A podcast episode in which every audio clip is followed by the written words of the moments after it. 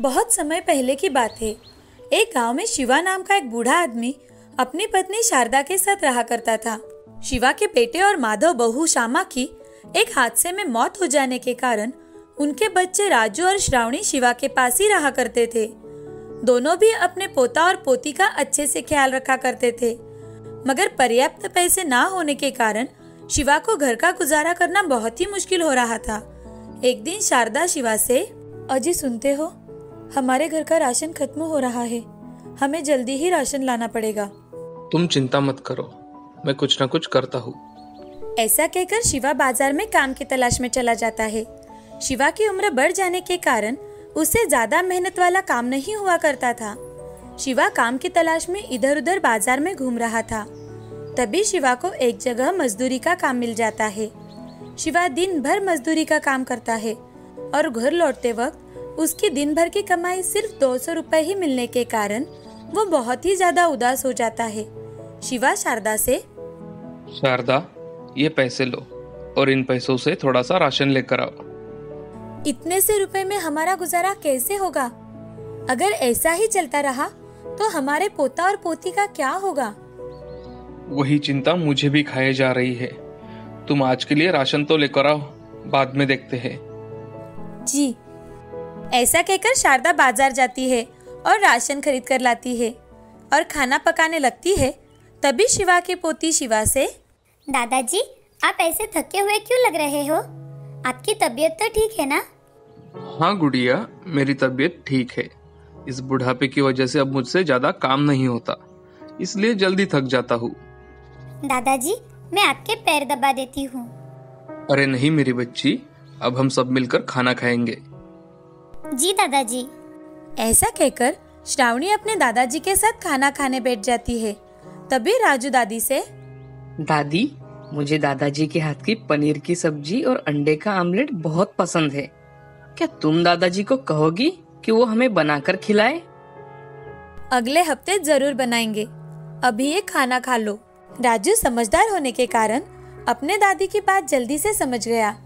और दादी से ठीक है दादी। सभी ने खुशी खुशी खाना खाया और जल्दी से सो गए। अगले दिन राजू और श्रावणी आँगन में खेल रहे थे। तभी श्रावणी राजू से भैया दादाजी कल काम करके कितने थक गए थे। मुझे लगता है हमें उनकी मदद करनी चाहिए।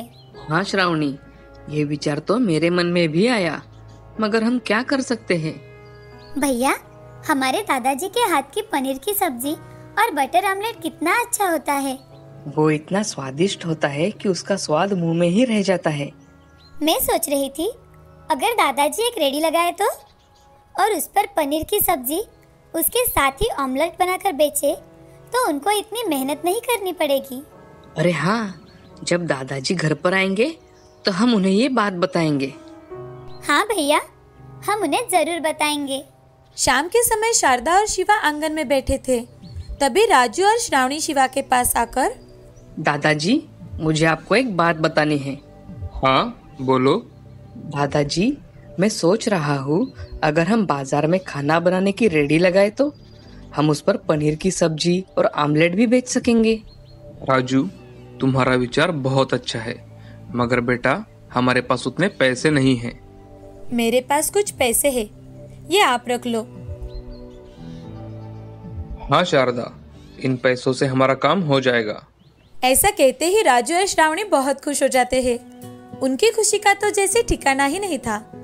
दूसरे दिन शिवा बाज़ार में जाकर एक रेडी किराए पर लेकर आता है। उस पर शिवा खाने के पकवान रखकर बेचने लगता है। आज उनका पहला दिन था और इसी कारण उनके रेडी पर कोई नहीं आ रहा था। शाम के समय दो आदमी शिवा के रेडी पर आकर अरे चाचा जी आपने कब से रेडी लगाना शुरू किया? मजदूरी का काम करना छोड़ दिया क्या? बेटे अब मुझसे ज़्यादा काम नहीं हो पाता। इसलिए मैंने सोचा एक रेडी लगा लूँ। अच्छा चाचा जी मुझे एक ऑमलेट दीजिए और मेरे दोस्तों के लिए मसाला चीज़ ऑमलेट बनाइए। जी अभी बना के देता हूँ। शिवा एक प्लेट में ऑमलेट और एक मसाला चीज़ ऑमलेट बना के देता है। रंगा और उसका दोस्त ऑमलेट खाते हैं। तभी रंगा शिवा से अरे चाचा जी आपके हाथ को तो बहुत स्वाद है। मुझे ये ऑमलेट बहुत पसंद आया। आपका ये मसाला चीज़ ऑमलेट भी बहुत अच्छा है चाचा। हमें बहुत पसंद आया।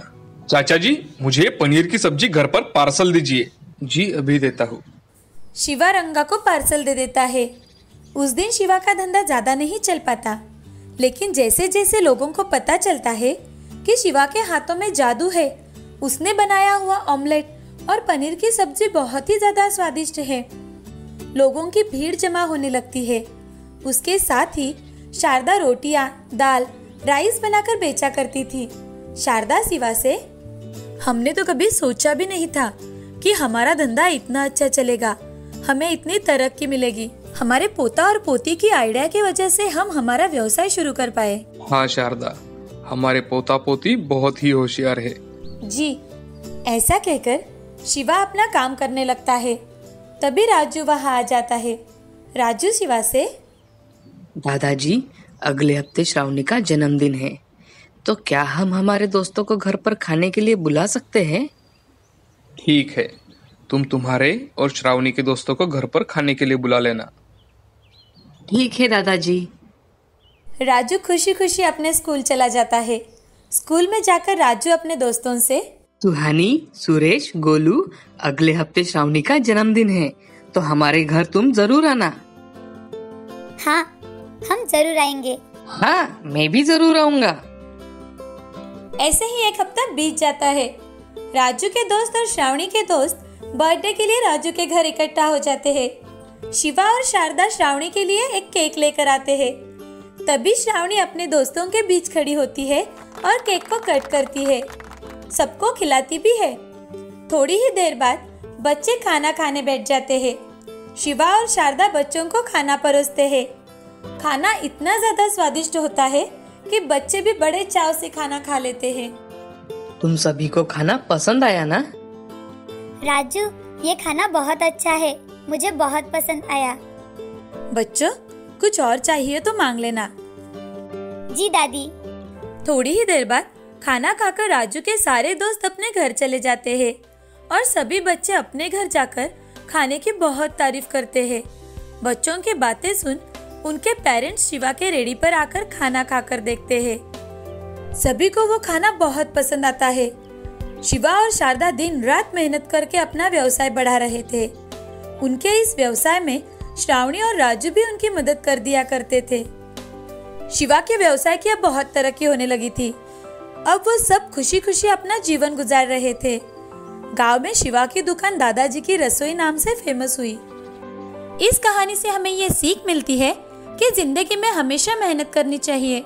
मेहनत करने से रास्ते अपने आप मिल जाते हैं और हमें हमारी मंजिल प्राप्त होती है। कभी कभी छोटी सी कल्पना भी बहुत बड़ा काम कर जाती है।